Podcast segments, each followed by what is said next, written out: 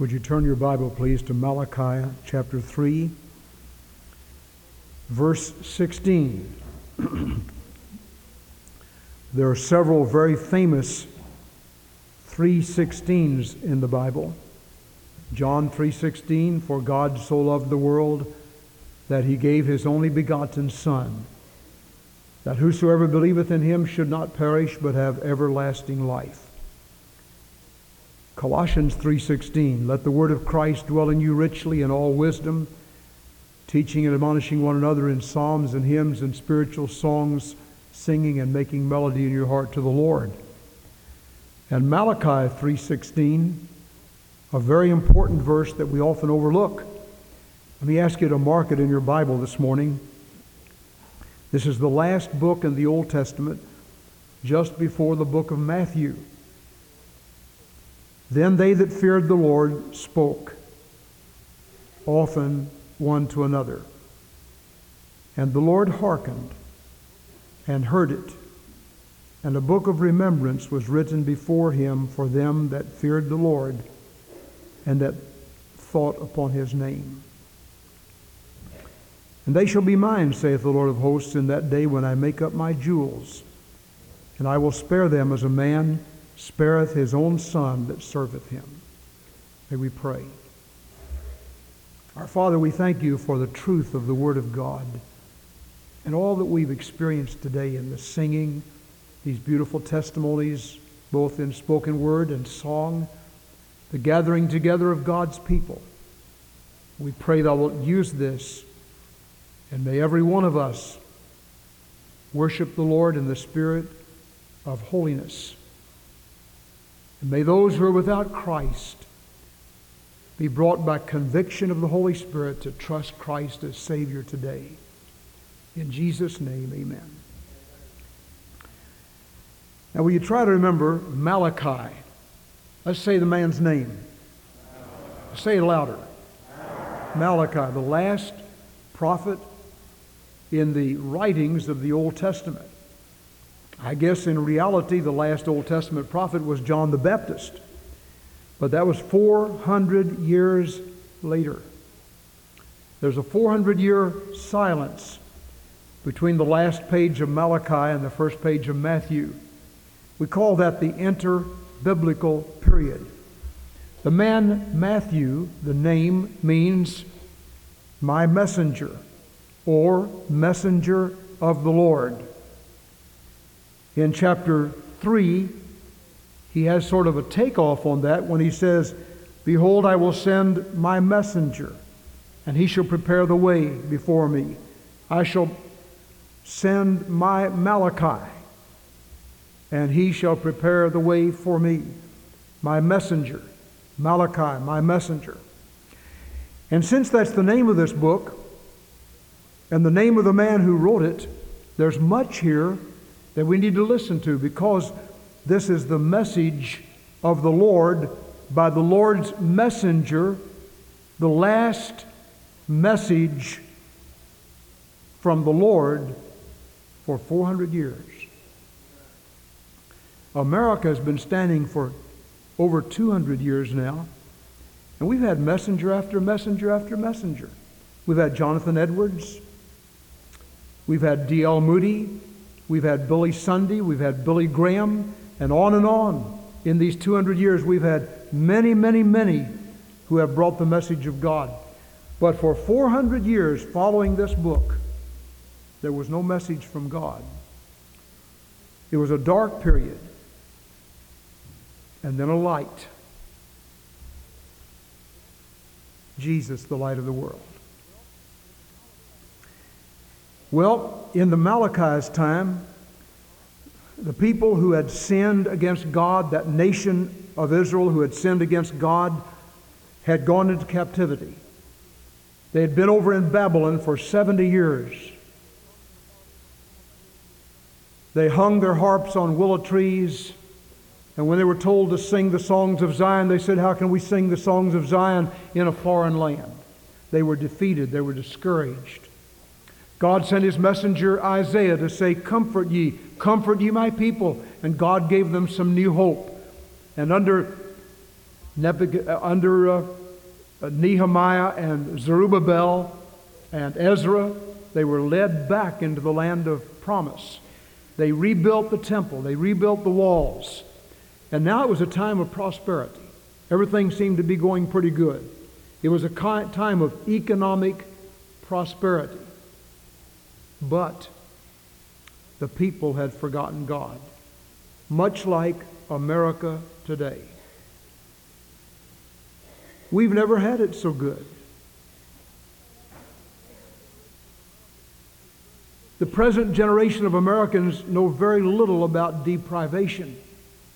Even the very poor have televisions, have a house to live in. They don't live under bridges. I know we have some homeless. We need to be concerned about them.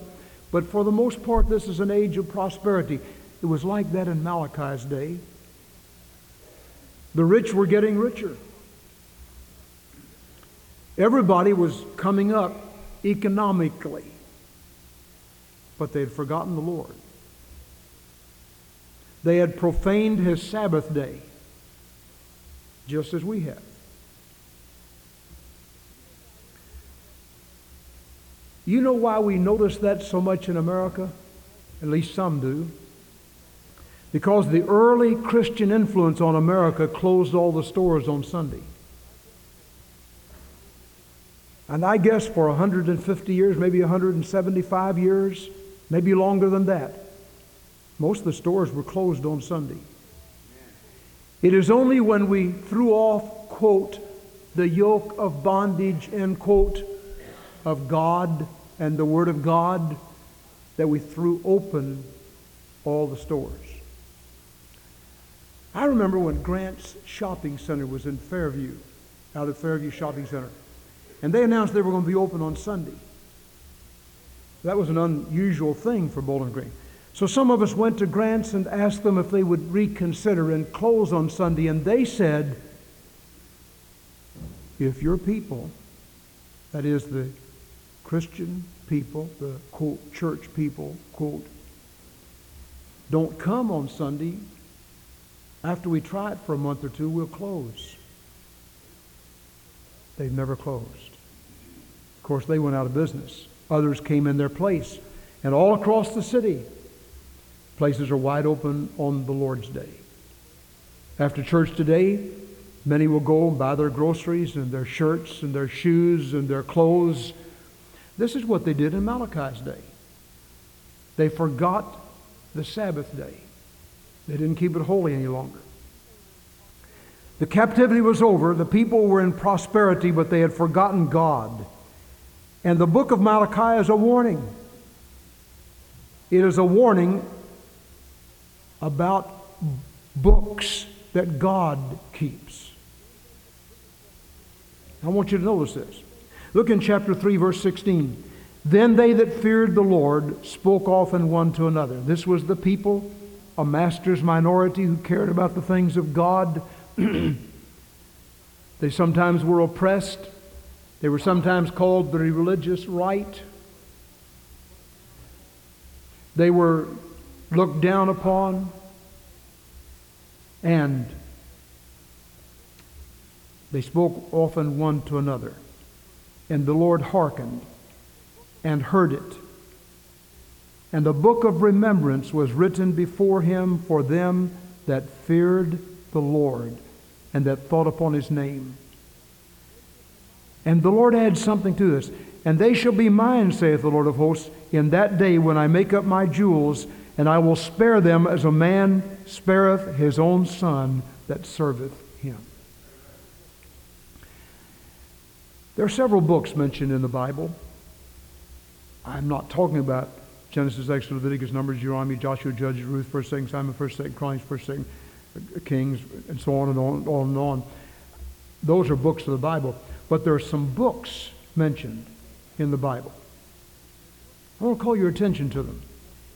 In First Chronicles, chapter 29, verse 29, now the acts of David the king, first and last, behold, they are written in the book of Samuel the seer and in the book of Nathan the prophet, and in the book of Gad the seer. Now, these are books of chronicles. Books of chronicles. That is, the day by day actions of these people. You know why we know about the sin of David? Because God saw to it that it was put in the book. God keeps books on our actions. Every act, every obedience and disobedience. While this book tells us about the sweet singer of Israel, David, and brags on him, the one who wrote, The Lord is my shepherd, I shall not want, the one who slew David, who slew Goliath, that dear, precious young man. So many complimentary things are said about him, and yet in that same book is written that day when his faith failed, and he decided to, he needed to find out how many he had in the army so they'd know whether they could go up against the enemy. God said, David, wait a minute. I've always taken care of the battle. You going to take care of it yourself this time? And he numbered all the people in Israel the fighting men. And God said, That's not what I ask you to do. I ask you to trust the Lord. The, the battle is the Lord's. And this was a grievous sin in David's life. And there was a terrible plague that came. And it was at that time that David bought the threshing floor of Araunah, where the, later the temple was to stand, and there he offered a sacrifice to the Lord because of his sin. This same sweet singer of Israel, wonderful, precious man, all of us hold him as an example, a dear, wonderful man. As a matter of fact, the rest of the Bible says there will come a day when there will be a king rise like David. David is a man after my own heart. The same book records that David committed adultery. What am I saying? I'm saying God keeps books. They're called chronicles. And he has a book on every one of us. Just like he had a book on Nathan, on David, on Gad. He has a book on Seth and Billy and Richard.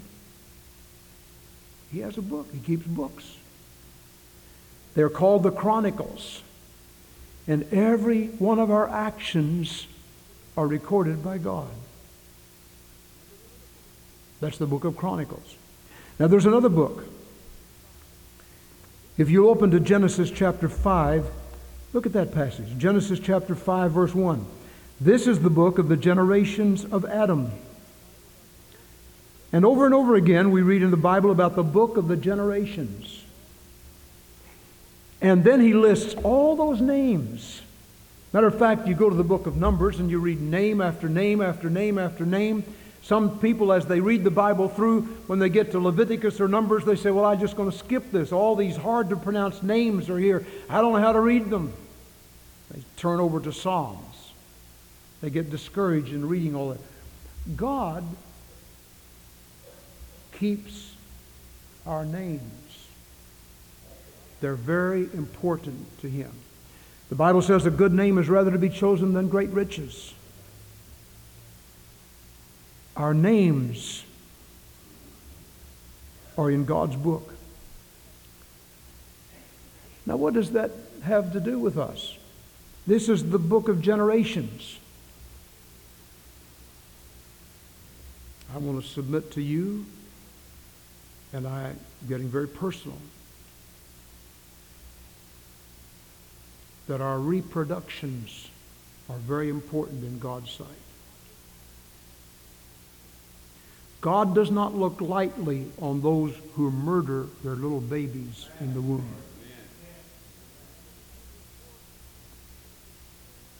He records them.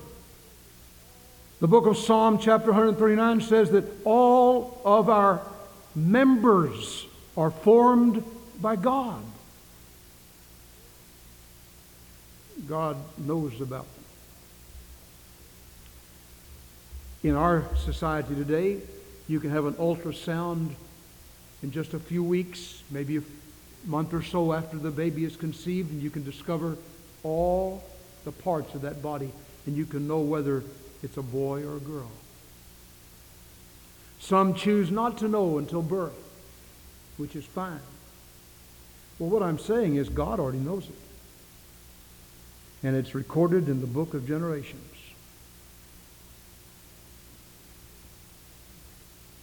How infinitely important each person is. What does that say to those of us who are adults or young people or juniors? It says that every other person is important. The Bible says that we're not to think of ourselves more highly than we ought to think, but to think soberly. And we're to put another person even a little bit higher than we put our own selves. Jesus put it this way do unto others as you would that they would do to you. The person sitting next to you is very important. You cannot look down at him because of the shoes they wear or the clothes they wear. Nor can you look up to them because of the $1,500 suit they wear or the $500,000 house they live in. God knows each of us. And the infinite worth of every individual is so important that God, looking down from heaven, said, That little boy is important to me. That girl over there is important. That baby is important. That man's important. Father, I want to go down and pay the price for their sins. I don't want them to go to hell. I don't want them to be lost. I don't want them to wander around this world not knowing what to do. Let me go. And the Heavenly Father and the second person of the Trinity made an eternal agreement. And the Lord Christ came to the earth. He lived among men. He touched blind eyes and caused them to see. He found people that didn't have anything and gave them something gave them a reason for living. He found people that were out of their minds and in the tombs and naked, and he touched them and healed them, and they were in their right mind and they praised God. He interrupted funeral processions and raised dead people to life, and then they led him to Calvary. And the Son of God went to Calvary because you're important. Because you're important. Because you're important. Son of God went to the cross because you're very important, Bruce. Very important. Every one of us is important. The generations, God keeps the book of generations. He knows every individual. And we're very important. But now listen, we're not more important than the people in Africa. We're not more important than the people in China or Japan or the South Sea Islands or Mexico or the Spanish people that live along the border, or the people that live in little huts, or those who live under bridges. Red and yellow, black and white, they are precious in His sight. Jesus loves the children of the world. And you and I have a spiritual responsibility to look into the book of generations as God sees it and say, I'm going to make a difference in this world and touch people for God. There's another book. In Malachi 3:16 it's the book of remembrance. Then they that feared the Lord spoke often one to another and the Lord hearkened and heard it and book of remembrance was written before them for them that feared the Lord and that thought upon his name. Who is he talking about here? Isn't it interesting? It comes right in the middle of Malachi, the third chapter. And the, the student of the Bible if he knows much about the Bible and you say, What is in Malachi, the third chapter? Brother Buster, what almost automatically would you say? Robbing God and tithing. That's what Malachi 3 is about. In every student of the Bible, you sort of have it placed in the cogs of your memory that Malachi, the third chapter, talks about Will a man rob God? Yet ye have robbed me. How have you robbed me? In tithes and offerings. And a little bit later in that same chapter, he comes down to, he said, Now there's a book of remembrance for those that feared the Lord. That is, those who had the awesome fear of God in their hearts, so much so that they recognize they are stewards of what they have. That I'm a steward of this clothes I wear. I did this in Sunday school. You ever seen anybody do this? Get through with their clothes, they just throw them down on the floor? Kids, how many of you done that? Or do you hang them up? Thank you for being honest, but you're not a very good steward of your clothes when you do that. You need to hang them up. Put them in a proper place. We are stewards of everything we have. We're stewards of the cars we drive. We're stewards of the room we live in. We're stewards of the bed we sleep in. We ought to make it the next morning. Don't make your mom and dad make your bed for you. We're stewards of the clothes we wear. We're stewards of the house we live in, the stewards of the job we have. We are stewards of the money that God allows to pass through our hands. If God gives us a dollar, how much of that belongs to God? Ten cents, right? Yeah. Now, no, no show of hands, but how many are honest enough? Every time, every single time you get a dollar, you say, Lord, I'm going to give you 10 cents of that. That's not so hard. But suppose you get $10. How much of that belongs to God? That's very nice. All of it does. But what does God say He wants of that? One dollar. Well, you say, I guess I can do that. But now, wait a minute. You get a hundred dollars. How much of that belongs to God? Ten dollars. Well, that's a lot. That means I only have 90 left.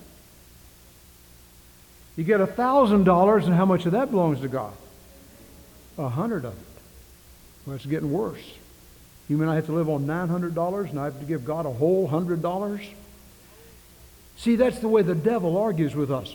Our old selfish instinct argues with us that way. This book says that God keeps a book of remembrance for those who fear the Lord, who think on His name, and are honest with God. Are you in God's book of remembrance? Is your name written there?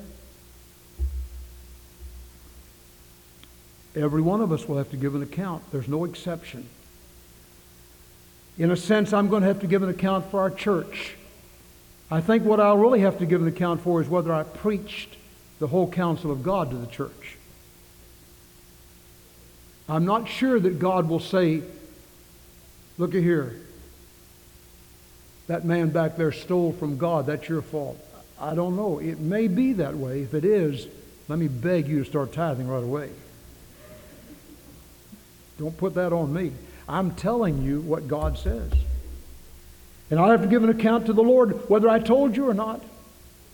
I'm telling you in just plain English, when you get $100, 10 of it belongs to God. And God said, bring it to the storehouse. Don't put it in the bank. It goes to God's storehouse. That's what God says. And he said, I, you know what I do? I love you for that.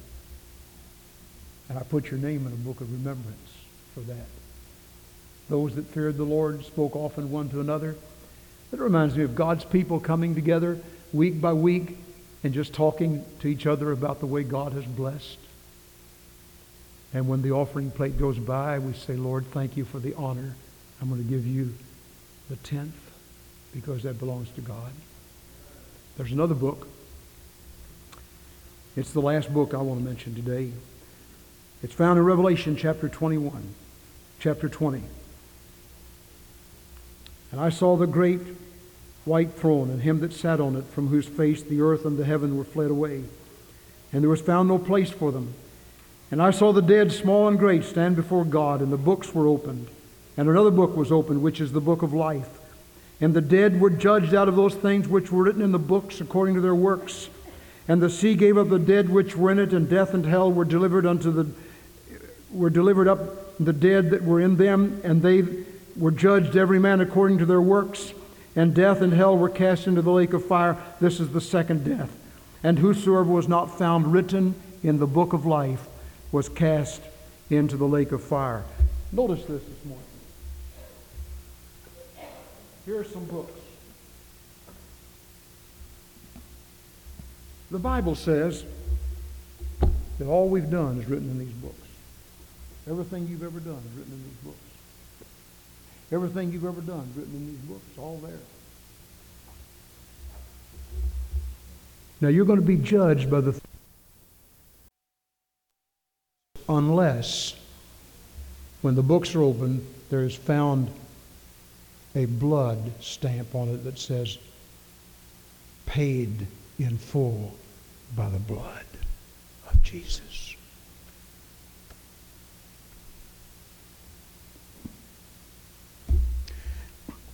And at this judgment spoken of in Revelation 20, the Bible says the books will be opened, and another book will be there. And the dead will be judged out of the books, out of the things that are written in the books.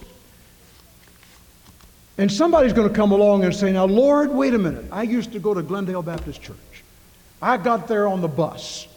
Or I drove in almost every Sunday. And Lord, I did this and this, and I was kind and I was good. And I, even once in a while told the preacher I appreciated his sermon.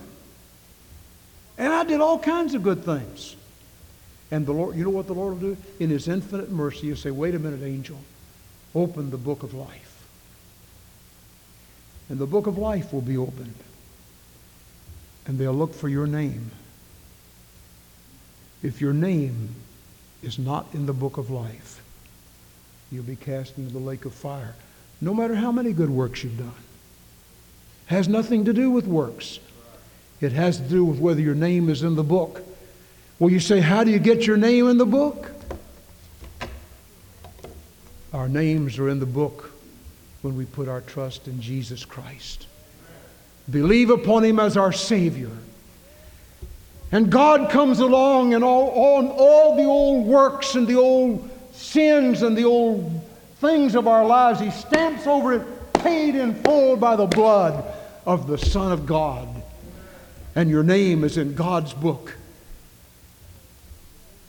and all heaven is open to you. The question is not, did you do good things? Did you join the right church? I believe everybody ought to get baptized, but the question is not whether you got baptized the right way, but did you repent of sin and put your faith in Jesus? Has the blood made an atonement for your soul? Friend, if you're not under the blood, you're going to hell. Back in the days of Moses and the children of Israel, were in Egypt in bondage, God wanted his children let out of bondage, and he sent Moses down there to say to Pharaoh, Let my people go. And he, his heart was hardened, and he wouldn't do it. And plague after plague after came flies and frogs and lice and blood and everything else. And finally, God said, All right, here's what I'm going to do, Moses. You go tell the children of Israel to get a lamb and kill that lamb. Take the blood of the lamb and put it on the doorposts over their house. They, they can eat the lamb, but they t- put the blood over the door- doorposts. Tonight, the death angel is going to pass by. And when I see the blood, I will pass over you. Where there is no blood, the eldest son in that home will die. There will be judgment. God says the same thing today. When you come to the day of death, God's going to see if there's blood over the doorposts of your heart. You say, What blood you talking about? I'm talking about the blood of the Son of God who died for us. Have you appropriated by faith what He did for you and trusted Him as your Savior and Lord. If you have, everything's all right. If you have not, everything is all wrong. May we pray. Our Father, we thank you for the blood of Jesus Christ, God's Son, that cleanses us from all unrighteousness.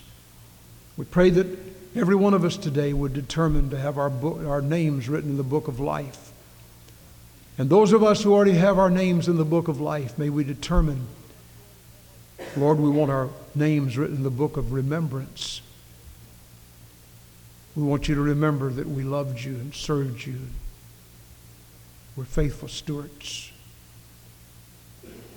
We want our names written in the book of generations, recognizing how important individual life is. We want our names in the books of Chronicles so we'll not be ashamed of all of our actions. Oh God, today, move on every heart. We pray in Jesus' name.